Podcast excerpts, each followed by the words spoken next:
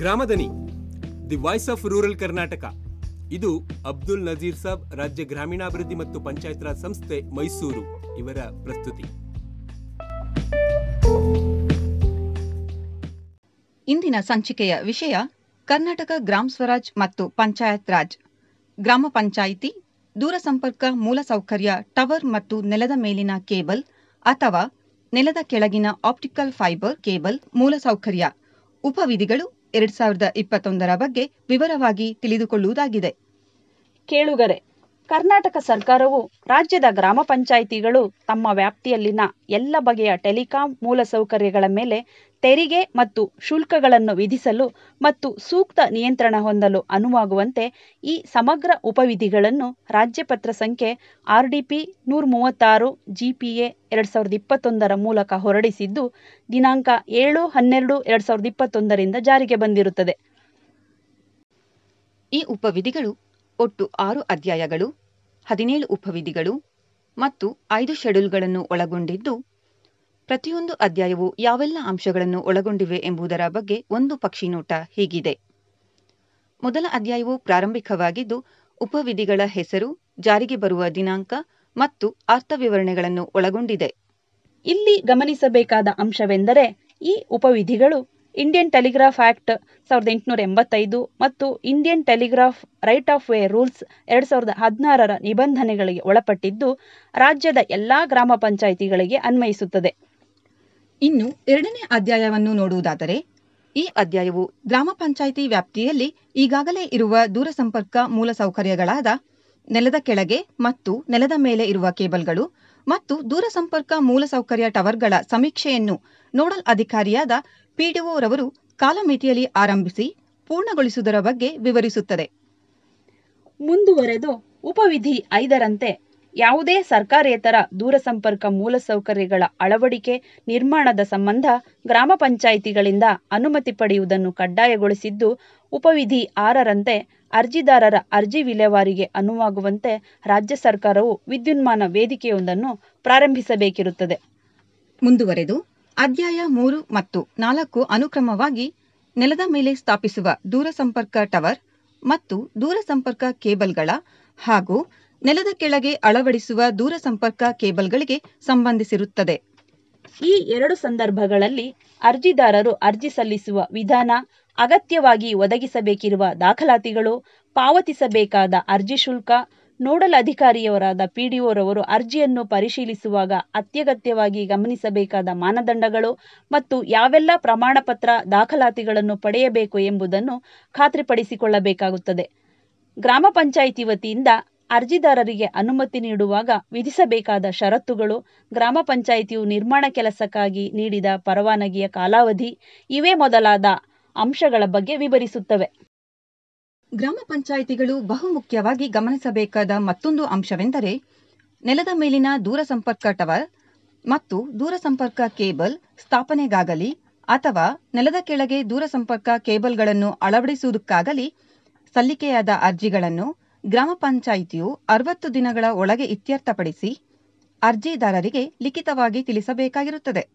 ತಪ್ಪಿದಲ್ಲಿ ಅನುಮತಿಯನ್ನು ನೀಡಲಾಗಿದೆ ಎಂದು ಪರಿಗಣಿಸಲಾಗಿರುತ್ತದೆ. ಇನ್ನು ಅಧ್ಯಾಯ ಐದು ಇತರ ಅಂಶಗಳನ್ನು ಒಳಗೊಂಡಿದ್ದು, ಅನುಮತಿ ಪಡೆದವರ ಬಾಧ್ಯತೆಗಳನ್ನು ಹಾಗೂ ಈ ಸಂಬಂಧ ಗ್ರಾಮ ಪಂಚಾಯಿತಿಗಳಿಗೆ ಇರುವ ಅಧಿಕಾರ ಮತ್ತು ಜವಾಬ್ದಾರಿಗಳನ್ನು ವಿವರಿಸಲಾಗಿದೆ. ಅನುಮತಿ ಪಡೆದವರ ಬಾಧ್ಯತೆಗಳನ್ನು ನೋಡುವುದಾದರೆ ದೂರಸಂಪರ್ಕ ಮೂಲಸೌಕರ್ಯಗಳ ನಿರ್ಮಾಣ ಕಾರ್ಯ ಕೈಗೊಳ್ಳುವ ಪೂರ್ವದಿಂದ ಮೊದಲುಗೊಂಡು ಎಲ್ಲ ಸಂದರ್ಭಗಳಲ್ಲಿ ಸಾರ್ವಜನಿಕರ ಮತ್ತು ಮೂಲಸೌಕರ್ಯ ಸಂರಚನೆಗಳ ಸುರಕ್ಷತೆಯನ್ನು ಖಾತ್ರಿಪಡಿಸಿಕೊಳ್ಳಲು ಎಲ್ಲ ಅಗತ್ಯ ಕ್ರಮಗಳನ್ನು ಕೈಗೊಳ್ಳಬೇಕಿರುತ್ತದೆ. ಅದಲ್ಲದೆ ಸ್ಥಾಪಿಸಲಾಗಿರುವ ಯಾವುದೇ ದೂರಸಂಪರ್ಕ ಮೂಲಸೌಕರ್ಯ ಸಂರಚನೆಗಳನ್ನು ಗ್ರಾಮ ಪಂಚಾಯಿತಿಯ ಪೂರ್ವಾನುಮತಿ ಇಲ್ಲದೆ ತೆಗೆಯುವುದಕ್ಕಾಗಲಿ ಅಥವಾ ಬೇರೆಡೆಗೆ ಬದಲಾಯಿಸುವುದಕ್ಕಾಗಲಿ ಅವಕಾಶವಿರುವುದಿಲ್ಲ. ಇನ್ನು ಗ್ರಾಮ ಪಂಚಾಯಿತಿಗಳು ಯಾವೆಲ್ಲ ಅಧಿಕಾರಗಳನ್ನು ಹೊಂದಿವೆ ಎಂಬುದನ್ನು ನೋಡುವುದಾದರೆ ದೂರಸಂಪರ್ಕ ಮೂಲಸೌಕರ್ಯಗಳ ಸ್ಥಾಪನೆ ಮತ್ತು ನಿರ್ವಹಣೆಯ ಮೇಲೆ ಮೇಲ್ವಿಚಾರಣೆ ನಡೆಸುವ, ಹೀಗೆ ಮೇಲ್ವಿಚಾರಣೆ ನಡೆಸುವ ಸಂದರ್ಭದಲ್ಲಿ ಅಗತ್ಯಾನುಸಾರ ಇತರ ಸೂಕ್ತ ಷರತ್ತುಗಳನ್ನು ವಿಧಿಸುವ, ವಿಧಿಸಲಾಗಿರುವ ಷರತ್ತುಗಳನ್ನು ಉಲ್ಲಂಘಿಸಿದ ಸಂದರ್ಭದಲ್ಲಿ ಗೊತ್ತುಪಡಿಸಲಾಗಿರುವ ಪ್ರಕ್ರಿಯೆಗಳನ್ನು ಅನುಸರಿಸಿದ ಬಳಿಕ ಒದಗಿಸಲಾಗಿರುವ ಬ್ಯಾಂಕ್ ಠೇವಣಿಯನ್ನು ಭಾಗಶಃ ಅಥವಾ ಪೂರ್ಣ ಮುಟ್ಟುಗೋಲು ಹಾಕಿಕೊಳ್ಳುವ ಅಥವಾ ಪರವಾನಗಿಯನ್ನು ರದ್ದುಗೊಳಿಸುವ ಅಧಿಕಾರವನ್ನು ಸಹ ಹೊಂದಿರುತ್ತವೆ. ಇದಲ್ಲದೆ, ಅತ್ಯಂತ ಪ್ರಮುಖವಾಗಿ ದೂರಸಂಪರ್ಕ ಟವರ್ಗಳ ಮತ್ತು ನೆಲದ ಮೇಲಿನ ದೂರಸಂಪರ್ಕ ಕೇಬಲ್ಗಳ ಹಾಗೂ ನೆಲದ ಕೆಳಗಿನ ದೂರಸಂಪರ್ಕ ಕೇಬಲ್ಗಳ ಅಳವಡಿಕೆಯ ಮೇಲೆ ಸಂದರ್ಭಾನುಸಾರ ತೆರಿಗೆ ಅಥವಾ ಶುಲ್ಕಗಳನ್ನು ವಿಧಿಸುವ ಅಧಿಕಾರವನ್ನು ಗ್ರಾಮ ಪಂಚಾಯಿತಿಗಳಿಗೆ ನೀಡಲಾಗಿದೆ. ಗ್ರಾಮ ಪಂಚಾಯಿತಿಗಳು ಗಮನಿಸಬೇಕಾದ ಮತ್ತೊಂದು ಪ್ರಮುಖವಾದ ಅಂಶವೆಂದರೆ ನದಿ, ನಾಲಾ, ಸರೋವರ, ಕೊಳ, ಕೆರೆ ಮತ್ತು ಇವೇ ಮೊದಲಾದ ಜಲಮೂಲಗಳ ಪ್ರದೇಶದ ಒಳಗೆ ದೂರಸಂಪರ್ಕ ಟವರ್ಗಳನ್ನು ನಿರ್ಮಿಸಲು ಅವಕಾಶವಿರುವುದಿಲ್ಲ.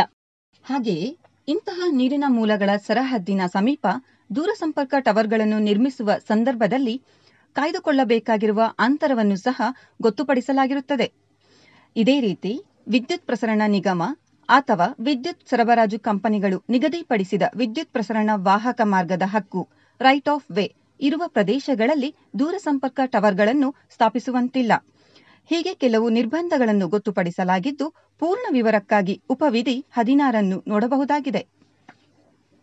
ಆರನೇ ಹಾಗೂ ಕೊನೆಯ ಅಧ್ಯಾಯವು ಯುಕ್ತ ಸಂದರ್ಭಗಳಲ್ಲಿ ಗ್ರಾಮ ಪಂಚಾಯಿತಿಗಳು ದೂರಸಂಪರ್ಕ ಟವರ್ ನೆಲದ ಮೇಲಿನ ಹಾಗೂ ಕೆಳಗಿನ ಕೇಬಲ್ಗಳನ್ನು ತೆಗೆಯುವಂತೆ ಅಥವಾ ಸ್ಥಳಾಂತರಿಸುವಂತೆ ಸಂಬಂಧಿಸಿದವರಿಗೆ ಸೂಚಿಸಲು ಹೊಂದಿರುವ ಹಕ್ಕು ಮತ್ತು ಇದಕ್ಕಾಗಿ ಅನುಸರಿಸಬೇಕಿರುವ ಪ್ರಕ್ರಿಯೆಗಳ ಬಗ್ಗೆ ವಿವರಣೆಯನ್ನು ಒಳಗೊಂಡಿದೆ.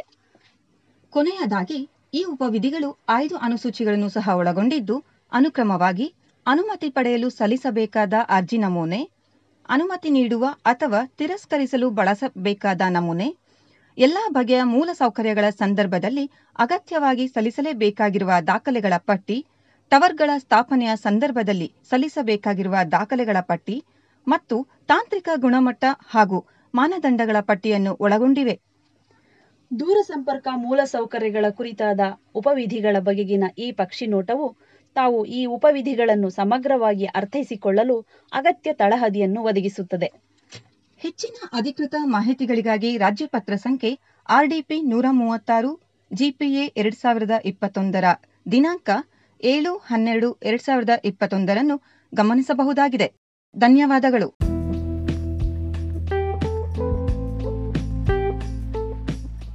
ಈವರೆಗೂ ತಾವು Gramadani, the voice of rural Karnataka, Abdul Nazir Saab ರಾಜ್ಯ ಗ್ರಾಮೀಣಾಭಿವೃದ್ಧಿ ಮತ್ತು ಪಂಚಾಯತ್ ರಾಜ್ ಸಂಸ್ಥೆ ಮೈಸೂರು ಇವರು ಪ್ರಸ್ತುತಪಡಿಸಿದ ಪಾಡ್ಕಾಸ್ಟ್ನ ಕೇಳುತ್ತಿದ್ದೀರಿ.